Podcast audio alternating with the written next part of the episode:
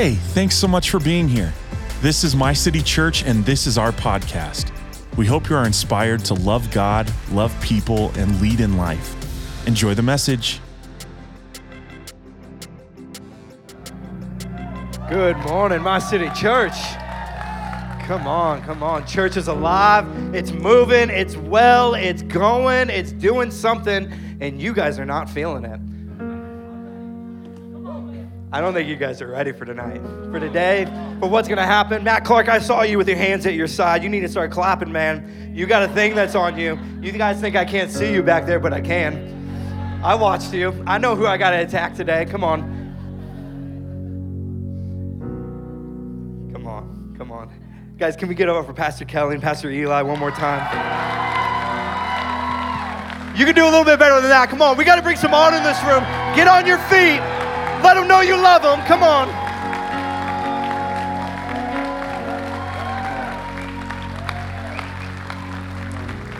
We are so honored by you guys. I, I want you to know that uh, uh, not only your friends and family with you, your teams with you, this church is with you. We're ready to go. I, I, was uh, in first service. I was standing back there, uh, and, and and I felt like God reminded me of a, a story to perfectly encapsulate the, the spirit of uh, Pastor Eli. And uh, this uh, this last year at Men's Conference 2020, we're we're in the last like competition game and uh, I, I'm, I'm a little ashamed to say that we were, we were not the winning team. We, we knew going into this last competition, but here's what we also knew we could take another team down. And we are like, all right, if we're going down, we're going down hard. So uh, we're, uh, you know, we're playing tug of war, and like you got to line up like six guys. And so we, we go, all right, so hey, you're to be the anchor. You kind of just sit there, and then you're to do this and this. And then I'm kind of pointing out, and Pastor Eli goes, yeah, let me be at the front. I'm like, Pastor Eli, I don't think you remember you have shoulder problems. You're an old man. And, uh, and, and he's just like, no, I, I got to be at the front. And so this is here. I, am gonna I'm gonna do my best, Pastor Eli, for you guys. Um, for those who this is your first time here, um, you'll see it next week. And it's a whole lot of this motion. and he comes up and the rope's on the ground, and like again, he has kind of a shoulder, so he he grabs the rope and he wraps it around his arm and then just stands there. By the way, no one else has grabbed the rope. Uh, and you're like, what? Are you, and he's just, he's ready. And he's going. And, it, and we found out there that, uh, that one bicep of Pastor Eli is like the strength of a normal man. And, and that man's, pull! Man, can I tell you that that's the type of leadership that you guys carry? I don't care whatever defects, whatever things I have on me, I'm gonna lead from the front. I'm gonna wrap the rope around. Before anyone else does it, I'm gonna stand right here and I'm gonna pull the rope. So all I need you to do is when I say pull, you go. When I say move, we move. And we're gonna win and we're gonna take over and we're gonna invade and we're gonna do things. And man, I'm so proud that we got a leader that isn't afraid to stand on the rope and pull. Even if you got to do it by yourself, but thank God you don't. Thank God you don't. I don't know if you guys can tell, but uh, I'm ready to preach today. We got, we got things we got to do. Uh, if it wasn't so hot, I wouldn't be wearing a jacket. I uh, sweated through, and uh, nobody wants to see the pit stains, so you'll just see me flop sweat up here. I, I, I swear I'm not nervous. I'm just, I run warm. Pastor Adam and I, it's, it's the Irish in us. Um, we just, we, we run warm. And I, am excited. I feel like God gave me a message. Pastor Jerry, God gave me a message. He gave me long before decisions were made, long before thoughts were even coming. But He said, Man, there's something that needs to be spoken in the church. And, and I've been thinking as I've sat in the same seat that you guys are sitting right now, and I, I heard amazing messages from, from Pastor Eli. I heard amazing message from Pastor Clyde on what's worth dying for. And man, I, I felt in my spirit that it's great that we're talking about worth dying for, and everything that you guys have said is absolutely God is worth dying for. People are worth dying for. But can we talk about someone who died for it? So today, I want to tell you a story. And let's actually take it a little deeper. I, I want to tell you about a murder. Yeah, you feel that? We got to talk about what's worth dying for, then we got to talk about who's died for it. Because if it's just a theory, then it stays in the sea. If it's just a theory, it stays on a page. If it's just a theory, it stays in your head. never goes anywhere. Let me encourage you today. January 8th, 1956, a man by the name of Jim Elliot and four other men are sitting in a shallow riverbank in Ecuador, waiting for a tribe of people that the local natives called Auca, which means savage. What they're actually called is the Waorani. And they're waiting for this tribe, and, and this tribe is known to murder anyone that would interact with them. 100% homicide rate. 100%. And these five men stand in a river waiting, waiting for them to come. Three women walk out of the jungle and they greet them and give them a sense of safety and security, but to their surprise, they were expecting a lot more. They're expecting something else to happen. They're expecting the tribe to come and greet them and come with open arms. Instead, they get three women. What they don't see is behind them is the 10 Waorani warriors waiting to kill them. Today, I want to talk to you. I want to give you this story. I want to talk to you about what God does through His church. We're going to talk about the story of Operation Auca. Operation Auca. Let's pray. God, I thank you. I thank you that you were speaking a thousand messages right now. That God, as you've called us to, to not just come to church, but be the church, God, I pray that this message reaches our hearts deep down, God. God, you know what? Go past the heart, go to the soul, go to the character, talk to the very creation that you brought us out of, the dust, Lord God, and the breath that you've given us. Speak to that today, God, so that we walk out of here not the same people, but God, we would have to disobey you to not use the message that you're giving today. God, that conviction, let that be on our hearts as we hear you, what you have to say. And in Jesus' name, amen. Amen. Come on, guys, give it up for Reeve. Such a good looking dude. yeah, he's taken. It's not, not fair. Um, Reeve and I, the two studs of my city church, taken. I don't know why people are laughing, Reeve. Uh, it's rude. Um, you guys are rude, and I don't like it, um, and I'm leaving. Um, I'm excited to talk today. I'm excited to give you guys this message because, because God's doing something big in my city church. And, and it has nothing to do with leadership. Can I tell you that? Uh, and, and, I hope at the end of this you feel something, and, and some of the things that you felt, I want to bring some validity to it. Some of you, this is your first time here, and you walked in and you went, man, it's a little warm. There's something different here. I, I can't really, I don't know. Let me tell you what it is today. Let me tell you, I want to talk about Jim Elliot. Jim Elliot, he's this, this brilliant man. I mean, when you think of like the all American hero, it's Jim Elliot. Like, it's this guy, it's that guy, you know, that you like on Instagram, that looks like their life is all together. And, and then you meet them and you're like, something's got to be messed up about you. And then you meet them and they're still perfect. That's Jim Elliot. It's annoying. Um, Jim Elliot's the guy you should be jealous of, but he's so like a great person that you end up like going like, I'm not even mad at you for how good of a person you are. Man, this is not, it makes me actually feel worse that I should be mad at you. What's going on? And this is Jim Elliot. Jim Elliot has two amazing parents. He's born in 1927. He's got two older brothers, a younger sister, and he grew up in a house where his parents encouraged them to be adventurous. Man, I love that. I, I, that's the house that, babe, that's the house I want to build. I got three boys. I want to encourage them to be adventurous, man. I don't want them to be settled within Nebraska. Man, I want them to reach Nebraska, but I want them to have a world mindset, an adventure mindset. And this is the type of parenting that Jim grew up in. And he was that all American hero. He played football, he wrestled, he was a baseball player. Man, Jim was the man. And at the age of 22, he was known to journal. And what's great about Jim, and the reason why we can talk so much about him, is he wrote a ton of stuff. And he wrote a lot about his life. And so you can go back and you can read and you can see the heart and the character of this young man turned old man turned God man. And in October, he wrote, uh, he wrote this famous thing in 1949. I want to show this to you. He is no fool who gives what he cannot keep, gaining that which he cannot lose. At 22, he writes, This is no fool who gives what he cannot keep, gaining that which he cannot lose. I think there's an easy interpretation of this, and it's generosity, right? We, we look at the, the first important word there give. and in a, in a church where we are generous in action and we are a generous people, I don't want to take away from that. But man, if we stopped at generosity, we would really just get part of the bigger picture of what, what Jim is even trying to describe right here. I, I, love whenever you read Jim's journals, you can actually see he expands his thoughts with written scripture. And he writes this underneath this verse. He writes in Luke 9 24, and he says, Whoever wants to save their life will lose it. Whoever loses their life will save it.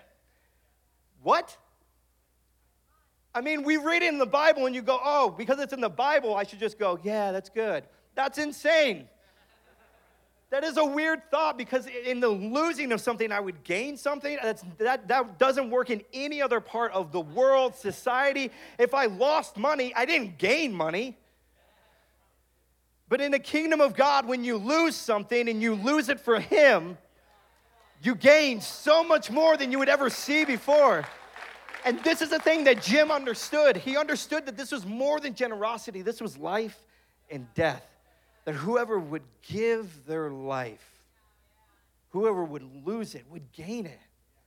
And this, the 22, man, he understood this. There's a fancy word in, in Christian, it's called martyr. Who's heard the word martyr before? Yeah, yeah. Honestly, it's kind of a famous word because it's used in a lot of cultures. A lot of people attach the word martyr because just the, the Webster's dictionary definition of it is just someone who's persecuted for a belief system and possible death. And, and, and so, we in the Christian world, there's been so many times since the, the Christian faith has existed for so long and it's stood the test and, and it's been around. There's been martyrs for the faith. But I want to tell you that the, the word martyr, most of us only correlate it to the word death, and that is not what it means. Literally, we're going to open up the dictionary as wide as we open up the Bible today. You guys with me? Come on. Martyr in its original Greek just means to witness. Did you know you're called to be a martyr of Christ? A martyr of Christ. What does that even mean? To be a witness of Christ. You see, the, witness is one of those funny words. It's both a noun and a verb. Because you can witness something, Josh. You could look at something and go, oh, church. Or I could be a witness to something. Hear what I'm saying in this is that if you saw something and you are a witness to it, you have a direct responsibility to share that knowledge with someone else. And, and the, the word witness, where we see it the most, right, is in court. And can you imagine someone who saw a murder? They saw a murder, and then they came and said, Will you stand on the witness stand? And they said, No, I'm too afraid to talk about the murder. And you will let someone get away free because you won't share what you know. you were called to be a witness. And you came to church and you witnessed something today. You didn't need me to preach, you witnessed something today. What are you going to do with it? Let me put it really simple. Uh, you are a witness. Everyone here, believe it or not, you are a witness, but are you going to be a witness? You are a witness. Some of you need to feel this right now. I can hear, I can feel the tension right now, and you're like, I didn't come to church for this. Too late. Listen, you, you were here. It's your fault. You walked in.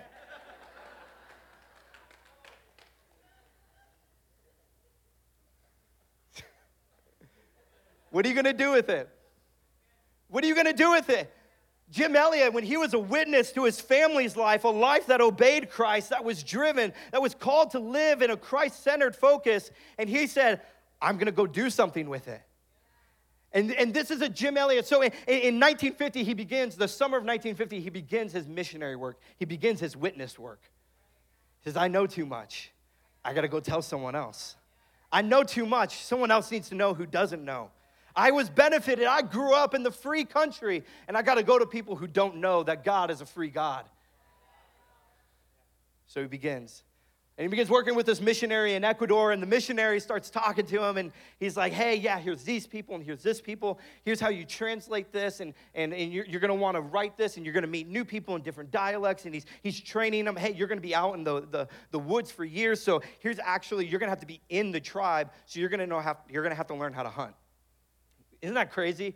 Like that was what missions work was, was you were actually part of the people. You didn't just come in to like hand a pamphlet.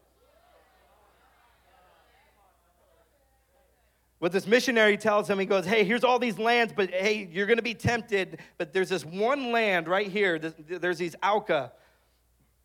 Don't, don't worry about them. Because every, eh, Jim, hey, Jim, every time someone goes there, so many people have tried. Jim, I, I love you, man. So many people have tried, but every time it's 100% homicide. It's 100% murder. Every t- I've lost too many friends, Jim. Don't do it. I know you're going to be tempted because you're a good Christian, but don't do it. And this is the response of the missionary. And if you read, if you read Jim Elliot's his journals, he he's, has this tension in him where he's wrestling with, I know what God has told me to do. And he's hearing about this missions work in India, and he's going, Is it Ecuador?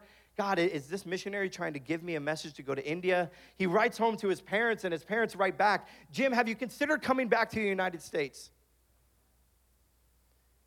Maybe just, Jim, we're not saying missions work is done. We're just saying maybe not in this season. Maybe not right now, Jim. I love, I love Jim's response to this. It honestly, it reminds me of Pastor Clyde. If you met him, you know exactly. I'm gonna, you're gonna hear this. This is he describes the American church as well fed. As someone who ate Chipotle yesterday, that feels good. Well fed. Isn't well fed like a comforting phrase? Like that's good. My house is well fed. Man, I'm a provider for my home. My wife is well fed. My, my friends and family are well fed. If you're in my world, you're going to be well fed. And Jim, man, Jim, this guy, man, you want to hate him, but you love him. He goes, No, they're fine. That's not what I'm called to. You see, Jim says, I'm called to a Matthew 25 type of life. Let me read this. This is Jesus talking. He says, For I was hungry, and what? You gave me something to eat and I was thirsty, and you gave me something to drink. And I was a stranger, and you invited me in. I needed clothes, and you clothed me. I was sick, and you looked after me. I was in prison, and you came and visited me. Then the righteous will answer him. The, the church, the my city, the people doing the good work. Don't hear this. This isn't God like bringing any type of condemnation. He's actually trying to uplift you in this. In the righteous, the people of my city will say, Lord, when did we see you hungry? When did we feed you? When did you see as a stranger and invite you in or needing clothes and clothe you? When did we see you sick or in prison to go visit you? And the King of all kings, the Lord of all lords, Jehovah, Nissi, Shalom, the Alpha, the Omega, will reply Truly I tell you, whatever you did for one of the least of these brothers and sisters of mine, you did for me. You did for me. This is the type of, uh, of well fed understanding that Jim understood. So, September 1955. Come on, we're going through some dates. You guys aren't going to remember these. There'll be a quiz afterwards. Host team will pass it around. See if you were taking notes. It's open book. Jim and four other men begin their missions work. They begin their missions work. Pastor Kelly, I love this. What they would do is they would get in this plane, and the plane is, a, is a four passenger plane. If you remember, there's five people. And if you know anything about four passenger planes, it actually really only fits three. And so five grown men stick in, like this in this plane, along with supplies, because what they start to do, I, this is so, it's, by the way, this is the creativity of God's people, that no matter what, I'm gonna reach somehow. And, and so what they did, instead of being like the rest of us where we would just jump into the pool, they, they, they test the spirit. They, they go, What's going on here? So, what they do is they, they load up a basket, and instead of landing, they would circle the plane around an open field area, and they would lower a basket filled with supplies and different things for this tribe to let them know, and pictures of who they were. So, when you see me, you'll know. You'll know what this looks like. And five men for two months are lowering this basket down and, and, and doing something and, and bringing this. I, I, I want to tell you the names of these guys because it's important to me that we remember the martyrs. We remember the people that are witnesses. We remember not just the Jim Elliots. But I want to tell you about Nate. Nate's their pilot. He's a World War II vet. Man, Nate's probably one of my favorite guys in the story. I love Jim, but, but Nate, the way he's described is he just wanted to fly airplanes and share the gospel.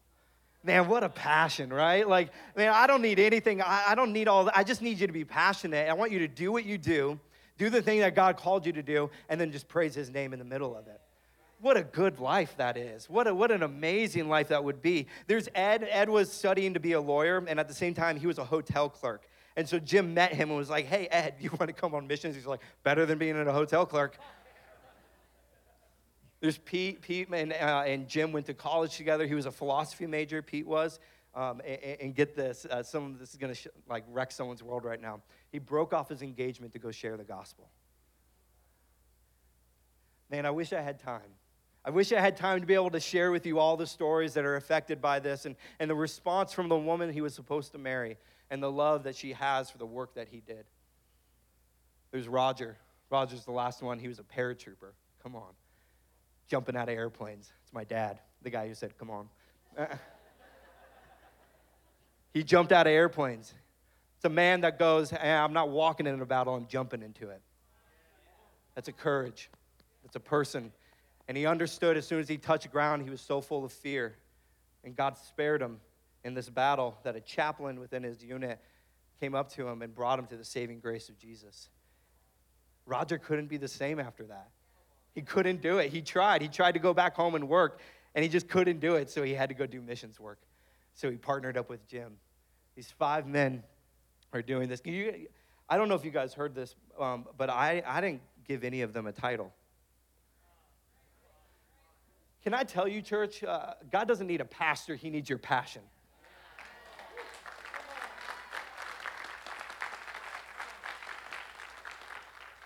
And I get it. I, I get it. I, have been in the seat. I'm with you. There, there are weeks that I come in here and I'm like, you know what? I need some borrowed passion. I, I need to come in because I'm not feeling it in worship right now. But can I tell you that that is not God's intent for your relationship with Him? Is that week after week you would just keep backpedaling, and then the one day you would step one foot forward, and eventually you find yourself so far away from God that you're like, I'm not sure how this happens, and you take six steps back and only one step forward and you're working off the borrowed passion of a pastor, but these men didn't have a title, they didn't need permission. They knew what God called them to be, which was a witness. Isaiah, in chapter 6, he writes about a similar call to ministry. And he writes this Then I heard the voice of the Lord saying, Whom shall I send? And who will go for us? And I said, Here I am send me. Not here they are, send them. Not here I will be, send me then. Here I am, send me. Some of you need to start like bringing a little bit of the house of God in this place because you sat for so long waiting for someone else to do something in your life. And He's saying, right now, here I am, send me. This is a message that God is speaking today, church. And if you walk away from this place not changed, why did you come here? Can I just be honest? I'm done doing church where we just sit. I'm done doing church where we're just hoping for a building, but God's gonna give a building. And that's not an arrogant statement. That's I'm gonna continue to do God's work. If I'm being faithful in this, why would He not bless me in that? Or we can just come to church and witness it. Send me. Send me. Send me. Send me. January 8th, 1958, at about 3 p.m., the five men, they're waiting in the water.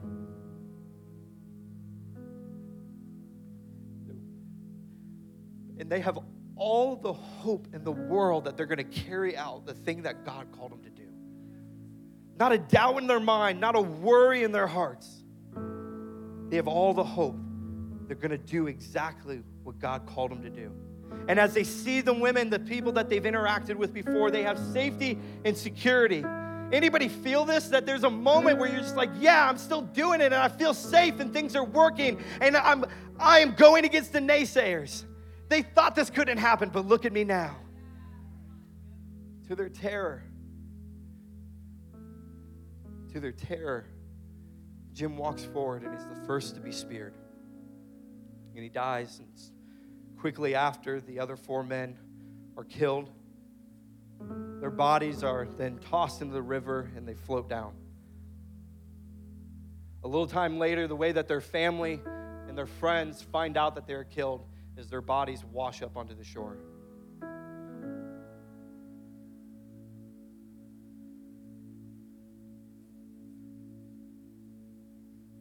Romans 8 35. Who shall separate us from the love of Christ? Shall trouble or hardship or persecution or famine or nakedness or danger or sword? For it is written, For your sake we face death all day long, and we are considered as sheep to be slaughtered. No in all things. We are more than conquerors through him who loved us. Church, I need you to feel this next verse right here. For I am convinced. I am not worried. I am convinced. I am not second guessing. I am convinced. I don't have doubt. I am convinced that neither death nor life, neither angels nor demons, nor the present nor the future, nor any powers, neither height nor depth, nor anything else in all of creation will be able to separate us from the love of God that is Christ Jesus our Lord. And we can read a message like that and feel comfortable in our nine to five. But man, God's called you to be adventurous. He's called you to do something, and He's called you to be the type of person that stands in the gap. It says, I'll be in the river. I'll stand in the river. Two years later. Oh, you guys thought the story was over. Okay two years later, Jim and uh, the pilot Nate, they had, they had wives. Jim's wife was named Elisabeth, and, and Nate's wife was named Marge. And two years later, they, pick, they take their families, um, young boy, young girl at that time, and they go back. They go back to the tribe that killed their husbands. And they begin to finish the work their husbands started. Within 90 days, the homicide rate drops 90%. People now start coming and interacting with this tribe. And no one's dying. And when somebody do, it's a mistake and it's and it's and it's brought to the attention and there's and there's grace and redemption in the, in the action of someone who didn't know what the truth was, but now they know. Now they know. A, a little bit later, man, this is in 1963. The daughter of Nate, the pilot, is baptized by two men from the Waorani tribe. Isn't that so good? Isn't that so good? Come on, can you believe the grace that's on that moment? Man, that's so powerful. Man, you guys thought the story was over. Silly you. God's still doing big things. One of my favorite things about this is that the two men that baptized her were among the ten that killed her father.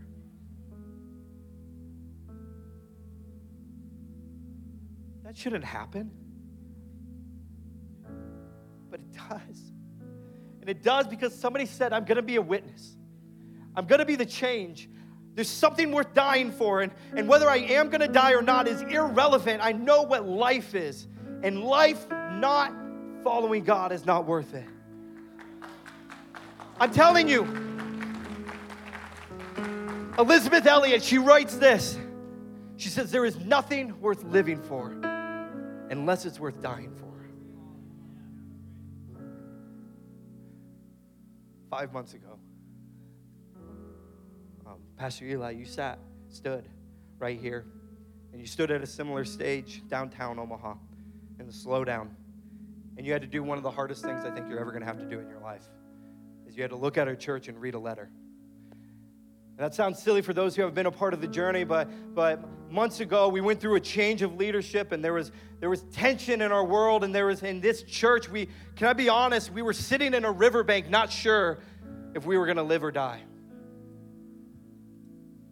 And on that day that you presented the truth to us, you said these words. You said these words. Could you bring that up for me? My City Church will continue to be a place where people can love God.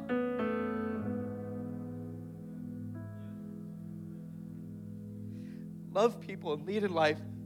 We understand that this church is in a difficult time. However, God is not done with the people of My City Church. This church was never about a person, but a people. A people who are part of God's mission And in a time where our nation is in disarray, we continue as a biblical representation of the body of Christ to spread the message and love of Jesus Christ throughout this city. The stance of your pastoral team is that we will move forward with the best of our abilities. And we believe we were, are, a call to build God's church. No matter who is coming up against us or behind us, we are called to build today. And therefore, as your pastoral team, we are preparing and walking with you on this new journey. Can I tell you what God's done in five months? Can I tell you that the story didn't end at something that looked like death, but it continued on? In five months, we've had 144 first time guests. We've had 295 salvations in this room, 990 people at prayer, 3,100 people at groups, 3,100 people tithing. 2,906 kids in My City Kids. 11,073 people in this room. Man, you thought the story was over. You thought the story was done. You thought it ended at death. This was the beginning. Church, you asked me what's worth dying for. I want to let you know you are a witness, but are you going to witness? What's worth dying for is that you were a savage in an isolated world, and God sent His Son to you.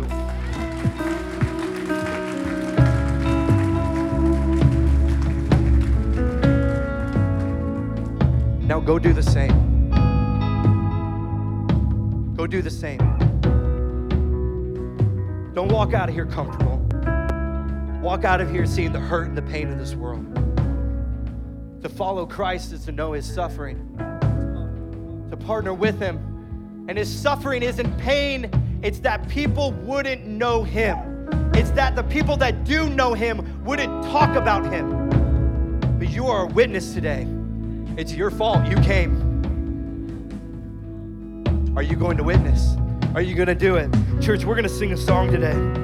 And we're going to sing the song about a Jesus who's got a power behind him. A Jesus who, who didn't stop at death, but death was just the beginning of his ministry. A Jesus who promised you that he has something more for you today. Thank you so much for listening today, and we want to give a special thank you to those that give so generously to My City Church. We wouldn't be able to do this without you. If you would like to give today, please hit the link in the description or go to our website at mycitychurch.cc forward slash give. And if you enjoyed today's podcast, please hit the subscribe button and share it on all of your social media. We love you so much. We'll see you next week. God bless.